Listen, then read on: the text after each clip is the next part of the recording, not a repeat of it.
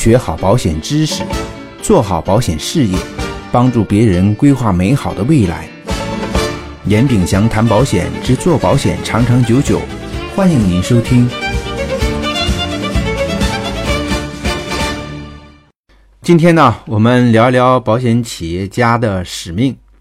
很多听众可能就会笑了，不就是卖保险吗？啊，怎么能够上纲上线到企业家这样一个层面呢？卖保险就是卖保险啊，何必要谈企业家呢？认为我们这个工作本身就是个卖保单、收保费、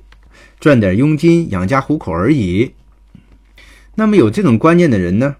对经济领域里面的三种人的概念不是很清晰明了啊。这三个概念是什么呢？就是生意人、商人和企业家的区别。可能很多人呢。从来没有想过这三者之间会有区别，比如说做保险，我们是生意人呢，还是商人呢，还是个企业家呢？比如说同样卖房子，啊，你是生意人呢，商人呢，还是企业家呢？概念不清楚呢，往往对我们自己的定位啊了解的就会比较少。那从而呢，我们的具体的行为和未来发展的战略方向也会有一个非常大的不同啊。所以呢，在讲保险企业家之前呢，我们要把这三个概念啊理清楚，就是生意人、商人和企业家之间的区别。那我们首先来谈生意人，比如说我们日常啊碰到的最典型的，就是小商小贩了啊，摆地摊的。卖白菜的啊，就在这个菜市场里面啊，通过很小的生意来养家糊口。他们的生意经就是加减法，销售额比较高啊，有利润可以赚，这件事情就可以做啊。就他们很少对未来做一个很好的规划。卖鱼的十几年如一日在卖鱼，甚至修鞋的他十几年如一日在做这样一个生意。所以这个就叫生意啊，这叫生意人啊，不是说规模大小的问题啊，是他的意识思维，还有他这种盈利的模式，就是加减法的一个盈利的模式。只要它的售价啊高于它的成本啊，获得相应的利润，他就可以做这个事情啊。他不考虑更长久的发展，他的目的赚钱，养家糊口啊，这个叫生意。但有些人的思维发生转变之后呢，这个生意人啊，他会升级到商人这个阶段。到商人呢就不一样了，起码呀，他懂得了基本的规则。比如说，他认为客户呢确实是上帝啊，要把客户服务好，他要寻求共赢啊，他可能嗯不敢再像生意人那样缺斤短两，嗯，他要遵循一定的商业的准则来做这个买卖，起码要达到双赢的阶段吧。他们可以让利给客户啊，对未来的生意啊有有一个相对来讲长远的规划，他可以不断的去扩大经营的规模，他可以雇佣更多的员工啊，创造更多的就业岗位啊，纳更多的税，但他的最终目的是什么呢？还是让这个企业能够不断的保持盈利啊，在我们的日常生活中啊，这样的商人比比皆是，商人有生意经。生意经更多的就是维持一个企业它的一个利润啊。当然，你说杨老师，你开任何公司都想要获得一个长久的利润嘛？那商人获得利润是无可厚非的，对不对啊？商人相对于生人来讲的话，他就会相对比较理性啊，他有一定的理论知识啊，他的赚钱呢可以说是他的目的啊，但是他不会盲目的来进行投资。啊，他会比生意人规模更大，啊，创造的价值也会更多，他对产业的贡献也会更大。那么，商人发展到一定的阶段，嗯，如果他不改变自己的话，很容易会被淘汰掉，啊，因为这个时代是发生变化，产业结构也在进行调整，啊，到企业家这个层面的时候，他就不仅仅是一个商人了，嗯，他更重要的是有社会的责任感。和一个公众的意识啊，更多的想的是回馈社会啊，承担社会的责任。就他的利润已经不是当做最重要的一件事情了。他不仅是让股东满意而且它能让社会满意啊，为社会创造更大的福祉，这是企业家啊。企业家说白了是商人的一种升华啊，是精神领域的一种升华，也是对自我实现的最高要求啊。他追求的是一种全面的满意，比如股东要满意，员工要满意，客户要满意，同时社会还要满意啊。所以提起到社会满意啊。你就可以想象得到，在现实生活中啊，我们看到的很多很多的企业，它有没有做到这一点啊？没有做到这一点的话，严格意义上来讲，它也不算是一个成功的企业家。因为成功的企业家和商人最本质的区别，就是他为社会创造了多到多少的福祉。那你说杨老师，这个任何一个企业啊，肯定是为社会创造价值的，比如说他会纳税。比如说，它会解决社会的就业问题；比如说，它生产的商品和服务呢，可以解决社会一部分问题，对不对？但我们要说的是，一个成功的企业家，一个受人尊敬的企业家，他不应该是通过解决一个问题又制造另外的问题。比如说，一个企业，它在创造商品，同时会不会带来一个污染的问题？啊，一个企业，它在提供服务。它会不会造成一个啊，这个这个诚信危机的问题啊？比如说，一个生产食品的企业，它会不会带来一个食品安全危机的问题啊？这都是我们做一个企业家应该具有的一个社会的良知啊。如果不具备这些条件的话，实际上他还是一个商人啊，就是啊，把赚钱作为唯一的目的，而不考虑社会的公共责任。生意人到商人再到企业家，可以是一个人在人生不同阶段对自身价值的一种体会。创业初期啊，就是为了生存，有单就接，有活就干，有利润就可以赚啊，可以不择手段，只要活下去就好。那到了商人这个阶段呢，他考虑的更多可能是发展，发展的问题，就如何我这生存问题基本可以解决，但是发展怎么能够做得更好啊？怎么能够更快速的、高效的、更大规模的强大起来？那这个阶段的商人，如果他具备了一个全局观啊，一个战略观，那么他可能升级成为一个成功的企业家，在更高一个层面上面啊，去思考这个企业的未来和对这个社会啊所创造的价值。它可以创造一个产业，它可以有全局的观念去整合。啊，去整合一个产业链条的上下游，啊，创造更多的就业机会，创造更多的社会福祉，并不是说捐助就一定是企业家，啊，看他的出发点，他的内心精神升华，他捐助到底是为了换取更多的利润在走秀，还是真正发自内心的去回馈社会？因为一个企业它的真正的发展，不仅仅靠的是企业自身的努力和企业家自身的谋略。啊，更多的是这个社会整体的资源，比如说公共的道路、交通、桥梁、机场，还有这个提供的教育资源，这些其实都是整个社会啊大环境贡献给企业的啊。那么企业发展到一定阶段之后，它理所应当去回补啊这个社会，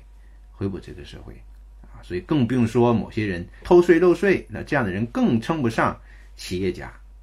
所以，我们简单来归纳总结看，生意人、商人和企业家是三种不同境界的生意人。那么，生意人他是不择手段、唯利是图的；那么，商人他有基本的原则，有所为有所不为啊。那么，企业家呢，就是有社会责任。这是三者啊非常大的区别。那回到我们保险来看，同样做保险，那不同的人的精神境界不同啊，成为这三种不同的保险人。比如说，把保险当做生意啊去看的人，他的行为就是这样：不择手段、唯利是图、强势推销、死缠烂打，一切以赚钱为目的啊，甚至是恶性的反佣来破坏这个行业的规则啊。身边遇到的做保险的人有多少是这样子的？那么，保险商人呢，他就遵循了基本的原则啊，比如说站在客户的角度为客户去考虑，有所为有所不为，知道共赢，知道。客户的价值最大化，自身的价值才能最大化，啊，他有商人基本的准则，但是他缺少产业观、全局观和整合观。那如果做一个保险企业家的话，就不一样，他不会把个人的保单销售多少啊当做第一位的事情，他更重要的是从整个的产业，从整个的全局啊，从资源的整合调配方面去考虑他的这样一个团队该如何去发展。这是三类不同做保险的人的思维模式不同，也就造就了三种不同做保险的人。啊如果啊，你身边能够碰到一个保险企业家啊，有这么高的思想觉悟的话，那真的是非常恭喜你的。但是你会发现，我们日常生活中遇到的保险推销员，大多数是保险生意人而已。这也是很多的大众误解我们这个行业的一个核心的原因。好，那么回来谈谈保险企业家的使命。你所说的那个产业观、全局观和整合观到底是个什么呢？我们来做保险，利益在哪里，我们的未来就在哪里。在生意人、商人和企业家这三个阶段，并不是说是不可逾越的，不是说你最开始就是生意人，慢慢才会变成企业家，完全可以企业家的胸怀去把商业做好。所以，精神领域的东西我们可以跨越。那么回过头来，我们看一下我们要做到保险企业家的使命，我们就能够清楚我们未来发展的方向。很多人把保费当做第一，为什么呢？因为保费做的多，就会有更多的佣金啊，你自己的收入就会很多啊，这是典型生意人的模式。那作为一个保险企业家，站在社会责任啊和公众意识的层面，我们更应该关注的是什么呢？更应该关注的是保额啊，就是我们每一个人，我们每一个团队到底销售了多少保额？那很多听众呢不是很了解保费和保额的概念啊，这里面简单的解释一下，保费呢就是客户每年交到保险公司里的钱啊，这叫保费。保额是什么呢？保额就是当发生风险事故或者约定时间到了的时候，保险公司返给客户的，或者叫理赔给客户的钱，啊，这是完全两个方向的价值啊。保费是保险公司所需要的，保额是客户和社会所需要的，啊，比如我举个例子啊，如果是花三万块钱的保费啊，你可以购买到一百万保额的重大疾病保险。那么这个保额是客户所需要的啊，当他确诊重大疾病的时候，他可以获得一百万的赔付。这一百万实际上就是这张保单的社会价值啊。这个保额是确定可以发生的一笔支出啊，只不过是期票，是未来发生的，什么时候发生兑现是由风险的不确定因素来决定的。嗯，但是。因为它是终身的，所以它必然会兑现，要么发生重疾，要么发生身故理赔，都会获得一百万的赔付。那客户交到保险公司的钱只是三万的保费。所以你如果是生意人或是商人的时候，你更关注的是你收的保费，你自己的、你团队的保费，甚至是佣金啊。这个时候你更多考虑的是从自我的角度去出发。去看待你这个生意的盈利模式，啊和它的价值所在。但要做一个保险企业家的时候，你更多的应该考虑到你所销售出去的保额对这个社会的价值和贡献。如果你销售的是意外的保险，你应该考虑到你为这个社会创造了多少意外保障的额度。啊，一个经济支柱发生了意外，离世之后。他的家庭应该获得多少的赔偿？这是我们为这个社会创造的价值，也是我们保险行业应该承担的责任。啊，你如果销售重大疾病保险，你应该关注一个人和一个家庭他拥有了多少重大疾病的保额。你如果去销售养老保险，你应该关注一个家庭和一个人在未来养老的时候，每一年或每一个月。从保险公司里面能够领取、能够支取出的养老金有多少？对未来的养老产业是一个非常重要的一种补充。角度不同，利益不同，那么结果就会有所不同啊。另外，做一个保险企业家的使命，要不断的扩大你的团队规模。做保险已经不仅仅是一个人的事情了啊，因为随着我们团队规模的扩大，我们可以为这个社会解决很多的就业问题。特别是我们现在这个阶段，国际经济形势萎靡不振啊，国内经济进入深度的结构调整，很多的人面临新的就业问题。那我们这个。保险行业的是人力密集型的这个行业啊，一个企业，那么它肩负着很重要的一个社会的责任，就是要解决社会就业的问题啊，所以我们要扩大团队的规模，实际上就是解决啊一个社会就业的问题。你这个规模越大，你为这个社会所做出的贡献就越多啊，所以。从这个保险企业家的社会责任角度来讲，我们也要大力的去发展我们的团队，特别是一些优秀、高素质的人才的引进和培养，啊，是我们规模成长、结构发展非常重要的因素，啊，我们这个行业呼唤人才，更呼唤那些高素质的稀缺的人才，啊，团队管理者、领导者啊。这是我们这个行业规模发展非常重要的核心节点，啊，也是我们结构性成长非常重要的关键因素，所以从这个意义上来讲，我们现在全中国七百万啊保险从业人员也不为过啊。如果这七百万全部都是出勤人力的话，啊，都在保险公司的职场里每天参与学习，啊，参与这个社会保单销售，为社会做贡献的话。那我们相信这个行业是真正有价值、有社会地位的啊，因为它解决了七百万人的啊就业问题啊、生计问题，甚至是七百万个家庭的生计问题。另外呢，就是保险公司拥有非常好的这种培训的机制啊，这个毋庸置疑啊，在过去十几二十年间啊，从保险行业啊离开进入传统行业里面的销售精英比比皆是啊。很多很多优秀的人才，经过保险公司的培训历练之后，输出到各个行业里面去。因为保险行业的销售培训啊是非常完整和系统的啊。那这个不是任何一个学校啊能够提供的知识培训啊可以比拟的。保险行业的人力密集型就直接决定了它实际相当于一个特别大的培训公司啊，甚至说保险公司之间的。核心竞争力区别啊，就在于它的培训体制是否能够设计的更加合理和科学是否能够持续的为这个社会啊输送有用的销售的人才和经营管理的人才啊。所以，做一个保险企业家的使命之一，要像当年的黄埔军校一样啊，不断的为这个社会去培养精英人才啊，是营销方面的也好，管理方面的也好，这也是我们保险企业家的使命之一。回过头来讲，我们客户啊交到保险公司的保费，保费到底用到哪里去了呢？那作为像太平央企这样的公司啊，也是肩负着国家建设融资的使命啊。保险产品在我们看来啊，它仅仅是一种融资的手段啊，就像银行通过储蓄来吸纳资金，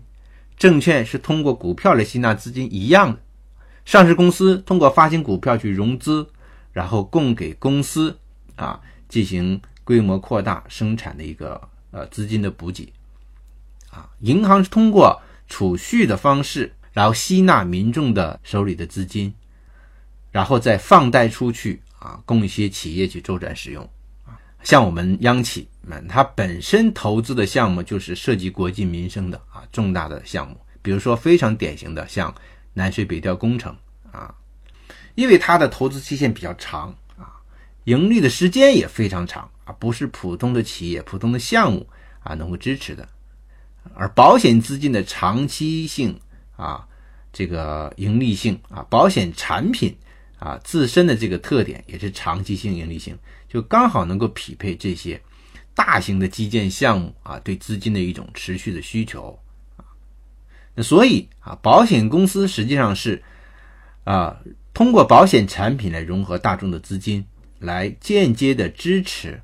国家重点项目的一些建设啊，像我们的京沪高铁呀，啊，像高速公路啊，像核电站呐，啊，还像我刚才讲的南水北调工程啊，啊，像很多地方的保障性住房的项目啊，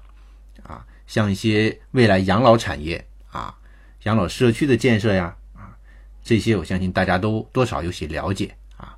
这些项目的特点都是特别长期的投入和运营。啊，才能有一个很好的回报，啊，普通的项目资金啊是不能够和它匹配的，啊，只有我们保险行业通过保险产品融资得得来的钱啊，才能够投入啊这些大型的长期的项目里面去啊，获得长期稳定的回报，啊，这也是我们保险企业家的使命之一，就是我们肩负着。为国家啊，大型基建项目，这大型基建项目实际上就是我们国家福利的基础了，国民福利的基础了。大家想想是不是啊？啊，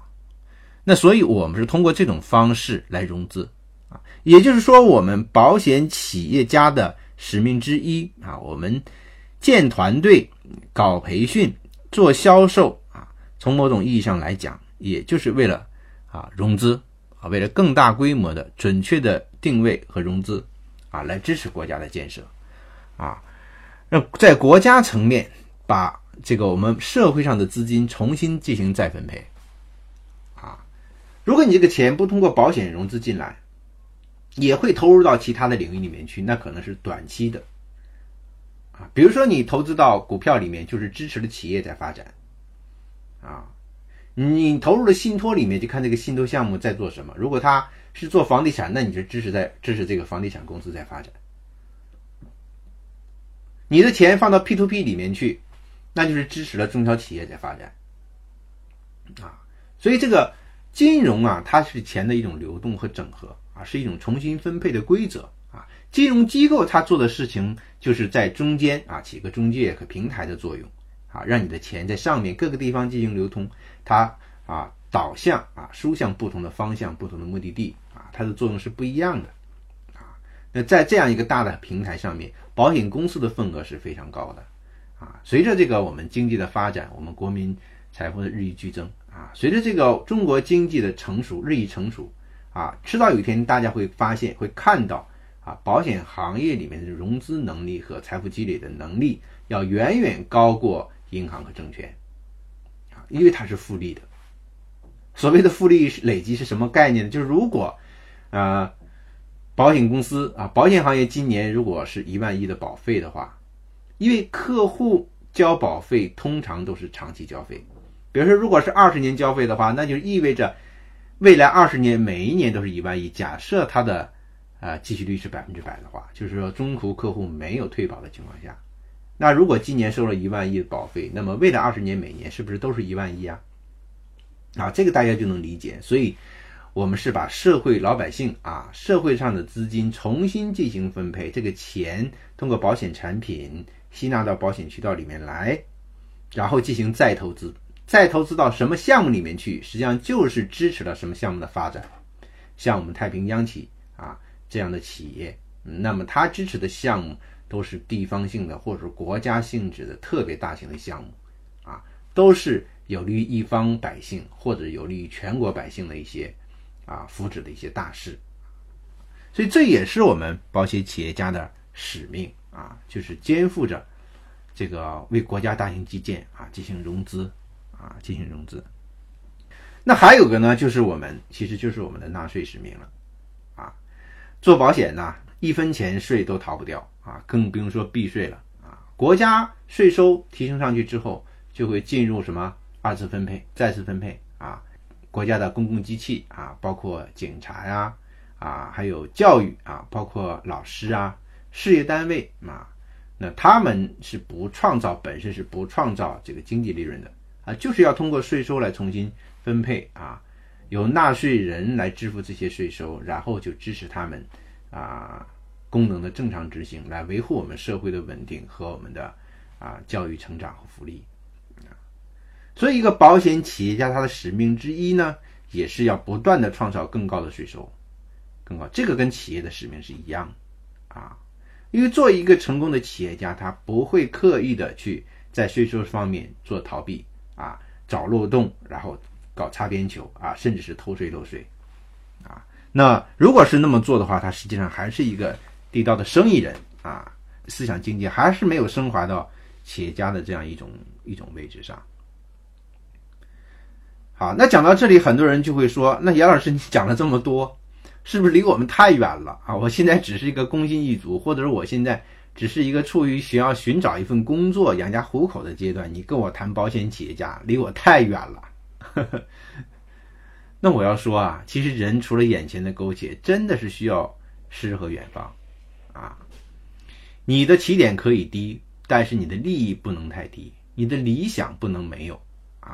真正的穷人不是没有钱，而是没有理想啊，没有梦想啊。每一个从事保险行业的人，都应该把自己定位成一个保险企业家啊。进入这个行业之初，就把自己称为定位一个社会责任者啊，为社会创造价值的人，为社会大众啊完善福利、创造福祉的人。只有这样啊，一个高标准的要求，你才能够。以身作则啊，才能够把自己每一天的工作做到好，做好啊，你才能够一步步的迈向啊成功的保险企业家，而是一个这个简单的人啊，一个纯粹的人啊，真的是一个什么脱离了低低低级趣味的人啊，大家想想是不是啊？所以一个保险企业家啊。一个保险企业家就是一个点亮自己又可以照亮别人的人，啊，他的言行一致，啊，诚信为本，每个人都能看看懂你，啊，非常简单，啊，你很透明，啊，让每个人都能看得清，啊，他非常纯粹，啊，他的一切的指向都是为这个社会去创造价值，嗯，所以他每卖的一份保单，他就能够感受到精神上的满足，而不仅仅是是物质上的获得。他也不会再去想想方设法去这个打擦边球啊，去钻政策和法律的空子啊，去做一些事情。他会更长远的看待他的事业啊，他会更努力的去发展他的团队啊，更用心的去做他团队人才的养成和培养啊，更高的绩效去回报社会啊，去创造大众的福祉。更高的税收啊，去来为这个社会啊提供二次分配的来源啊，只有这样的保险从业人员啊，才称得上是一个保险的企业家。我们每一个人也都要争先做这样的人啊。我们的太平优才招募计划就是要找这样的人啊，一个立志于成为保险企业家的人啊，从最开始进入这个行业就立志自己成为未来对社会有用的人啊。受众人敬仰的人，啊，能够尽自己最大的所能实现自己人生最高价值的人，啊，这才是我们团队想要的，啊，我们才能够合在一起，能够创造我们的伟伟业，啊，能够真正的实现我们作为一个保险企业家啊真正的社会价值。好，那这一节呢，我们就讲到这里，啊，谢谢大家收听。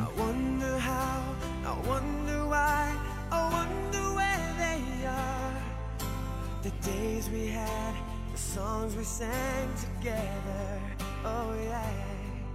And all my love, I'm holding on forever,